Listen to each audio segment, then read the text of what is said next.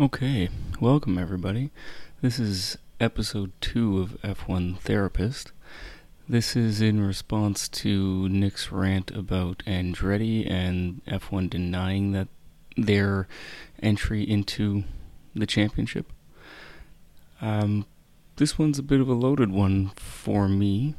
Um, frankly, I think I don't know if I'm going mad or if this is a, actually the opinion we should be having, but I agree with with Nic on this one. So I'm going to try and not necessarily provide a rebuttal to anything in particular that Nic said. Um, I might correct one or two little things, minor nitpicky things at the end. But in general, I think I'm going to try and add a little more clarity without the um, how do we call it? Without Nic's tendency to ramble about the uh, so-called glory days of F1. So, let's get right into it here. As we probably know, F1 has officially denied Andretti Motorsports the ability to join the grid starting in 2026. They claim that there are a number of reasons for this, one being they do not believe that Andretti will be competitive. Two, they do not believe that Andretti will add value to F1. So let's start with the not adding value they think that not only will Andretti not add value to the grid, they believe that F1 will simply add value to Andretti. I call bullshit on that. Absolute fucking bullshit. Andretti is a massive team. They've been a massive talking point all year, and largely they've been met with optimism from everybody. I don't know of a single person, I haven't heard a single dissenting view about Andretti, except for team principals, team managers, the people with something to lose. And not. You can say that it's justified, they have something to lose. They're a business, it's going to impact their business. Sure, but we're always told that this is a competitive sport and we want to see racing and we want to see the people with true merit there. And who has more merit in being in F1 than one of the largest motorsports teams in the US? If you if you're not aware, look it up. Andretti is involved in just about every motorsport there currently is. From sports car racing, Le Mans, NASCAR, Indy, Indy Lights, NXT, Extreme E, Formula E. They touch everything. They have partnerships with GM and Honda. In Indy, they've used both GM and Honda at some point. Dallara makes the chassis for Indy, and I believe Formula E. I might be wrong there. Dallara is, for those that don't know, is a massive Italian race car manufacturer. They make the F2 chassis, they make F3, they make Super Formula, on and on and on and on. They supply Ferrari with parts for the F1 team. They supply Haas with those same Ferrari F1 parts. So you're telling me that the team that has motorsports experience dating back to Mario Andretti winning an F1 World Championship is backed by some of the biggest sponsors available in DHL and HP and on and on and on, multi billion dollar companies, that they won't bring value to F1? Bullshit. Absolute bullshit. Another thing, and I don't believe this is official in any way, but they did hire Jamie Chadwick to drive Indy NXT. Jamie Chadwick won all three seasons of W Series, the ill fated women's only racing series. Not only did she win all three, she basically ran away with the whole thing from the beginning. My theory is that why Andretti hired her is in part because they were expecting to get into F1. And being able to have a female racer in their stable to put in there could have been used as a potential bargaining chip. Right? So we have a highly skilled F1 t- or we have a highly skilled motorsports team with connections to everybody that they need to have connections to. They have the American market already cornered. They have American drivers that they can pull from who have already been testing in, in um, Colton Herta. I believe he's not far off from getting a, a super license. They have Jamie Chadwick, who is a known entity in F1. She's part of the Williams Drivers Academy. She's, like I said, won W Series. She's competing in Indy. She is a well rounded racer with ties to F1. But Andretti won't add value to F1 at all. Next is they won't be competitive. How do we know that? How do we know that Andretti will, will not be competitive? Who has any data to suggest that Andretti's chassis will not be competitive? If anything, they won't be competitive because they're planning to use Renault engines, or sorry, they were planning to use Renault engines. Andretti is so confident in this proposal that they've gone out and built a car. I I'm not entirely sure how how far along the process they are in building the car, but they're not waiting for F1 to allow them to come in. They've gone out and built the car or are, are building the car so that they can get the experience. Right? And they knew that coming in in 2024 wasn't an option. Coming in in 2025 wasn't an option. So come in on a regulation change where everybody's had to take a step back and start with an unknown element. Power units are changing, chassis regulations will, will undoubtedly change as well. So, how do we know that they will not be competitive? Look what happened in 2022. We all thought Mercedes would come in and run away with it, and we'd have a a massive battle on our hands between Red Bull and Mercedes, and we didn't get that. Mercedes fell flat on their face. A regulation change screwed with the powerhouse F1 team for the last decade, basically. But no. They won't be competitive. We know that just by looking in our crystal ball. They will not be competitive. Okay. Yeah. I don't buy that at all. If this is a matter of assuming that all teams have a period where they have to come to grips with F1 and the F1 circus and everything that's involved with it, that's not an Andretti problem.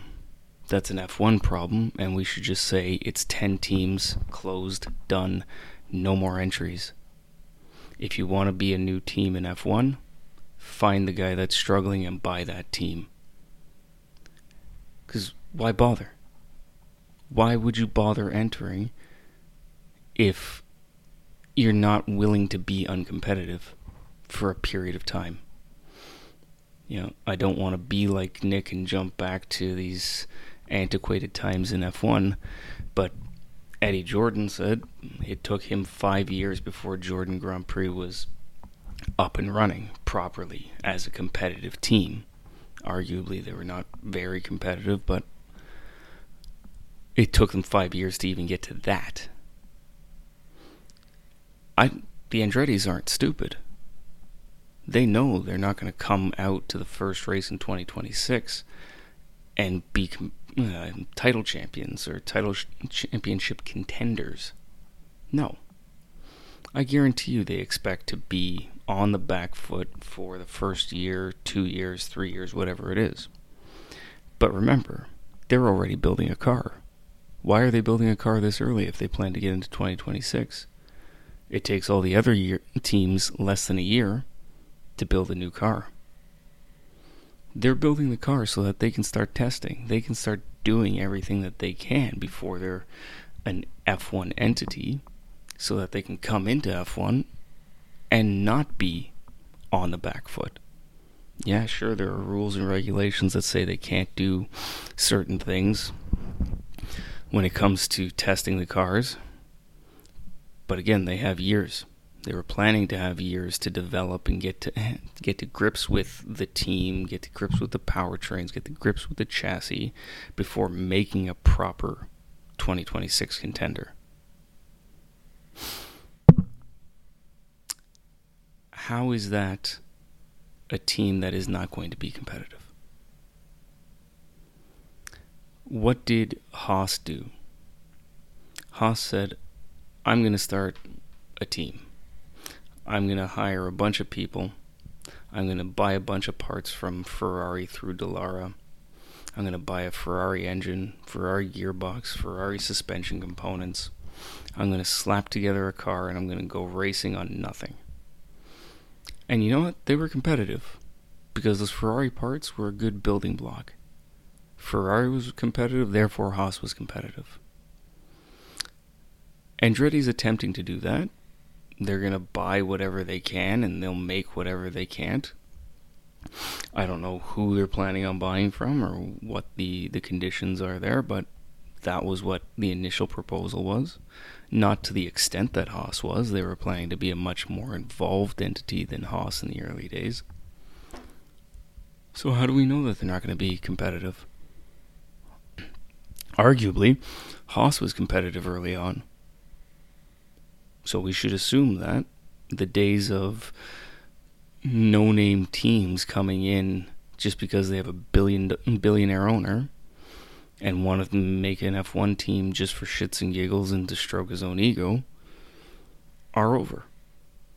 This is a team that has a legitimate facility to build and develop race cars. Not just in NASCAR, not just in Indy, but in every other major racing series there is. And that includes series that are sanctioned by the FIA. Like, there is nothing to say that they cannot get this right. So, if they want to spend four years at the bottom with no with no success, I guarantee you, the Andrettis have looked at that and realized that that is an option, and they've decided to take that risk. Right in reality, what they're saying is that they don't want the challenge of having to compete with somebody new. They want somebody to come in and bail out a team like Haas or Williams or Sauber and have to deal with the infrastructure around those teams, which will bog them down and keep them at the back anyway. So, this uncompetitive comment is just absolutely ridiculous to me.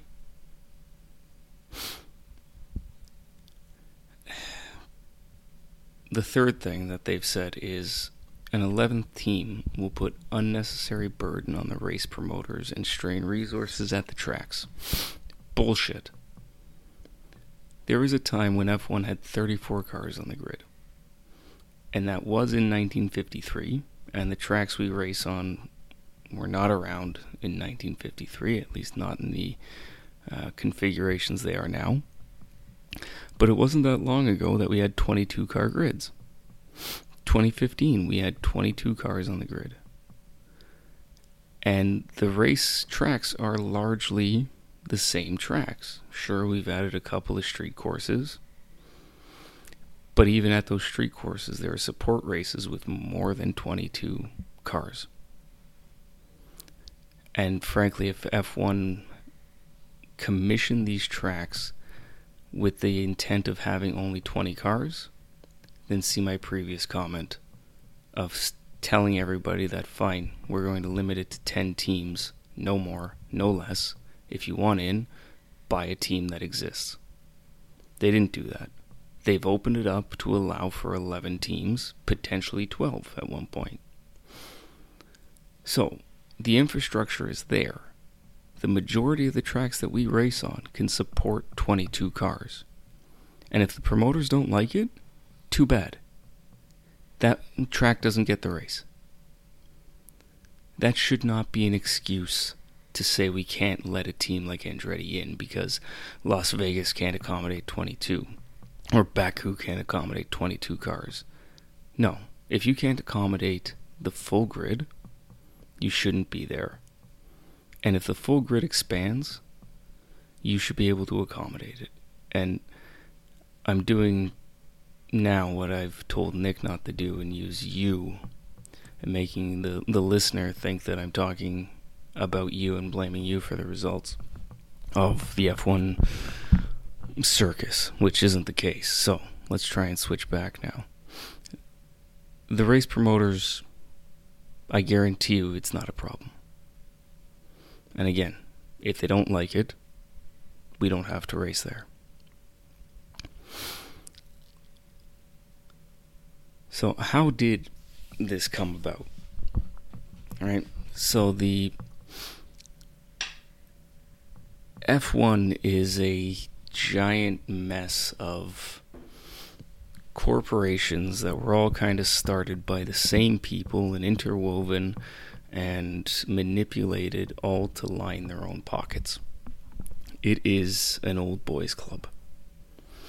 So, as it stands today, we have the FIA, which is the sanctioning body for automotive motorsports based in France. They're not the only one, obviously, but that's the one that sanctions F1. They control sporting regulations, um, technical regulations, making sure that cars are safe, driver standards are up to standards, tracks are safe, that's all in place. Fine. F1, which is FOM, Formula One Management, is the commercial rights holder. And that only exists because Bernie Ecclestone wrestled that away from the FIA.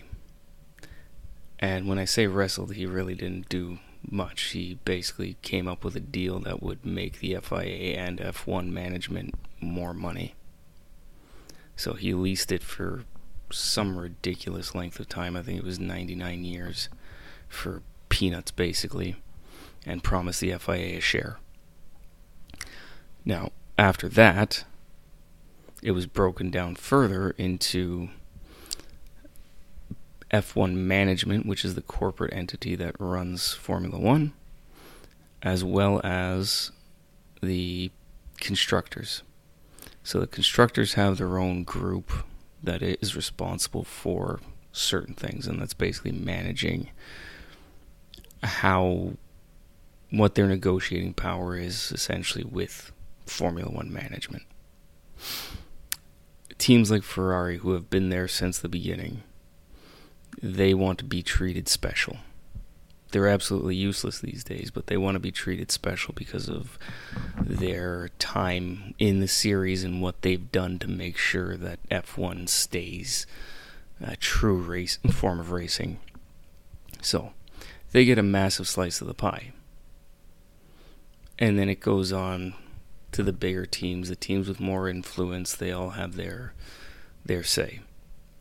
And this is all governed, the relationship between the three entities is governed by the Concord agreements. You may have heard of that. The Concord agreements are just a contract that states these are the rules, this is what can and can't happen, this is how prize money is distributed, on and on and on. So in the last Concord Agreement, which was signed in 2021, and was only signed in 2021 after Liberty made some concessions because teams like Red Bull and Mercedes were pissed off that uh, there was a potential that new teams could come in and dilute their prize money. One of these concessions is a $200 million anti dilution fee. So, effectively, what that is, is if you have a new team come in as an 11th team, they would need to pay upfront before ever touching the grid $200 million. And that $200 million is effectively what they believed a new team would pull from the potential prize money. So the idea was you put $200 million in, all the teams that are on the grid are basically guaranteed to get what they would have without that team in place. Because previously, in prior Concord agreements, if you were to join as a new team to F1, you wouldn't get prize money, period, your first year. If you came out the gates and you won the Constructors' Championship your first year, you would get zero prize money because you were a new team in its infancy. The new Concord Agreement removed that as a way to try and motivate people to join. But then they slapped this $200 million anti dilution fee on it. So, when Andretti first decided that they wanted to join, everybody said, oh, well, you got to pay the fee. Good luck with that and Andretti didn't blink an eye. They they provided that money. Then they came back and said, "Well, hold, hold on, hold on. We don't believe that that 200 million is correct anymore. You know, we've seen some movement since Liberty bought us out, and we believe the number's 700 million now." So basically, what they've done is move the goalpost to say that number, which applies to the current Concord agreement, but if you're going to join in 2026, we're going to be a bigger entity then. And we know this because the Saudis offered us $20 billion for F1's commercial rights. Nobody seems to care that that's an absolutely asinine offer for F1 and it was simply a a hail mary. Let's throw a bunch of cash at this thing and see what happens. Offer. It's not actually worth twenty billion dollars. Luckily, it didn't sell for that, but that didn't stop it because you had investment firms or investment groups come in and buy portions of teams for insane amounts of money. Alpine, for example, sold 24% of the team to an investment firm that had an investment group that had Ryan Reynolds, McElhenney, a couple other sports people involved for $200 million. 24% for $200 million. So, that makes Alpine worth more than originally thought. The same with Aston Martin later last year. A company called Arctos bought a minority stake in Aston Martin for a percentage of the company. The amount wasn't disclosed, but what we were told is that the valuation based on the percentage purchased and the amount paid values Aston Martin at 1.2 billion dollars US. So, this is what they use now to justify telling Andretti we want 700 million upfront. Which is, to me, absolutely ridiculous. But that's what they've decided. And you know what? Andretti came back and said, that's fine. We'll go find that money. And not only did they come back with the money, they came back with a massive sponsorship and endorsement deal with General Motors. Originally, it was just that an endorsement and sponsorship deal. But then they cha- they moved the goalpost again and said, you know what? We would really like it if you brought an engine manufacturer with you. So off Andretti goes again. Goes back to talk to GM. And GM decides, you know what? That's not a bad idea. Let's do that. 2028, we can be there. We're going to brand it as Cadillac because Cadillac does our Le Mans racing and You know, it's a hybrid system. It goes well with what we're doing with Cadillac. We're going to go for it. So, 700 million on the table, engine manufacturer, a global headquarters currently in development to localize all racing in one building, a truly American F1 team building cars in the US, but they don't add value and they're going to be uncompetitive. This is not about this is this is not about being uncompetitive.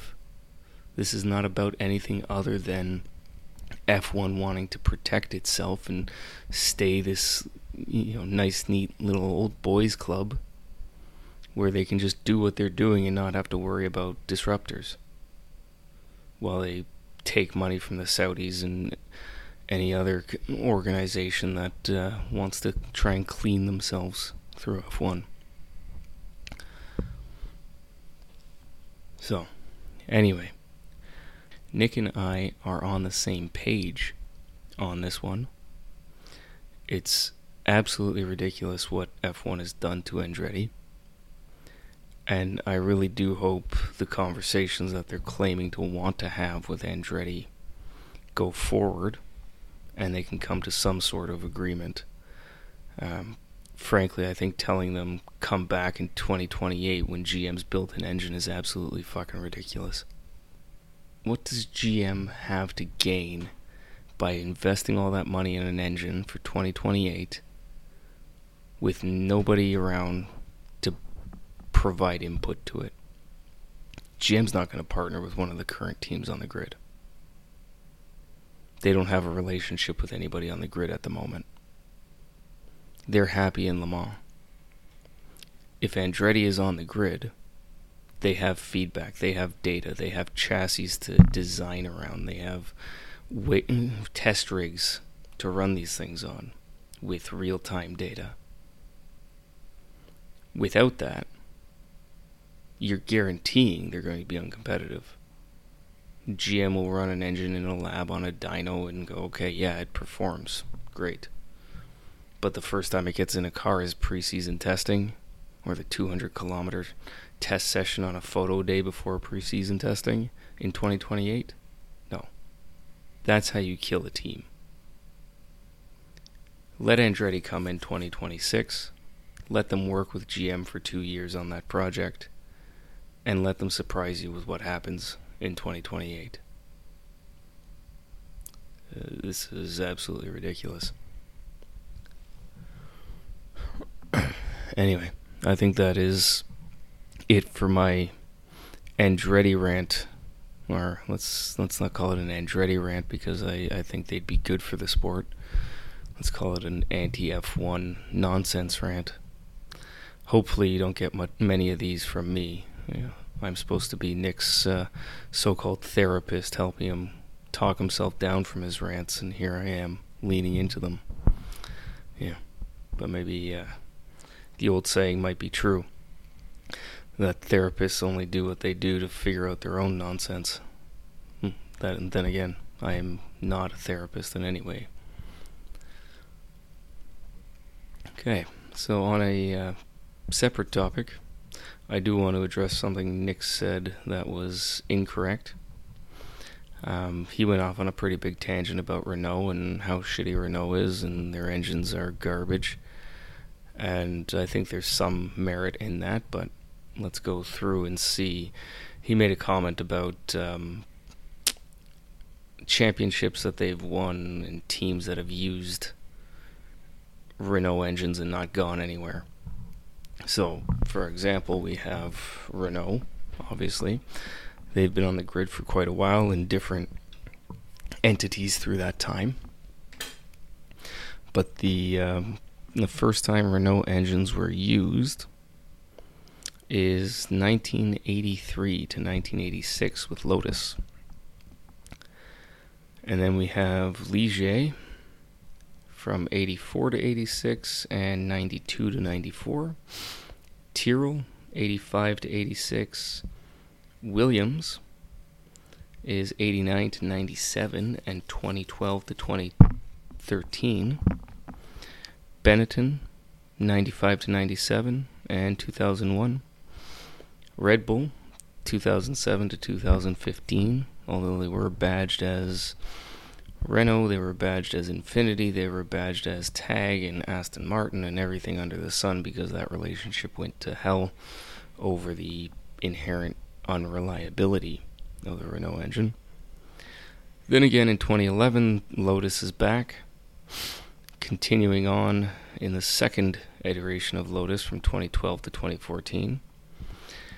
Caterham, 2012 to 2014 that was really a joke of a team. You want to talk about a useless entity, another billionaire who decided to bring back an old British race car name, and all they really did was purchase the 2012 Lotus chassis and engine and everything else that they legally could at the time, and then fall flat on their face. Go bankrupt and have their cars impounded during a race. Anyway, I digress. Toro Rosso 2014 to 2015 before moving to Honda. McLaren 2018 to 2020. And then, of course, now Alpine, which is just Renault. So, out of those, the only ones here that were really eh, worth anything was, I think, one year worth of Lotus in the 2012 to 2014 range, where they run won a couple of races. Then you have Red Bull, who won championships with those motors. Good for them. Benetton, I believe that's during the Michael Schumacher era. And Williams won 64 Grand Prix with Renault engines. So they have had success as an engine supplier. Um, but definitely if we're talking about teams that could benefit from, let's say, new owners, a name change, and a shake up in how they do things, Renault probably makes that list. Nic did mention that he thought Marussia and Manor ran Renault engines. They did not. Both those teams ran Mercedes engines, um, which of course led to a lot of radio banter from Jenson Button in a few races giving those drivers shit for not moving under blue flags because they were quick on the straights but nowhere else while he was stuck in a Honda that had absolutely no power. But yeah. So, thank you for putting up with that Andretti rant and listening to me ramble on about Renault engines and teams and dates that some of you may not be aware of. But uh, I think this was therapeutic both for myself and uh, and for Nic. And hopefully, hopefully before you listen to this one, you'll have listened to the chat that Nic and I did together on the driver market. And we'll be doing a few more coming up on uh, leading up to preseason and the season itself. And then hopefully during the season, we'll have regular episodes for you. So thank you for listening. Let us know what you think. Nic will make sure you understand that it's for him, not for you. So take that as you will. Thank you. Bye.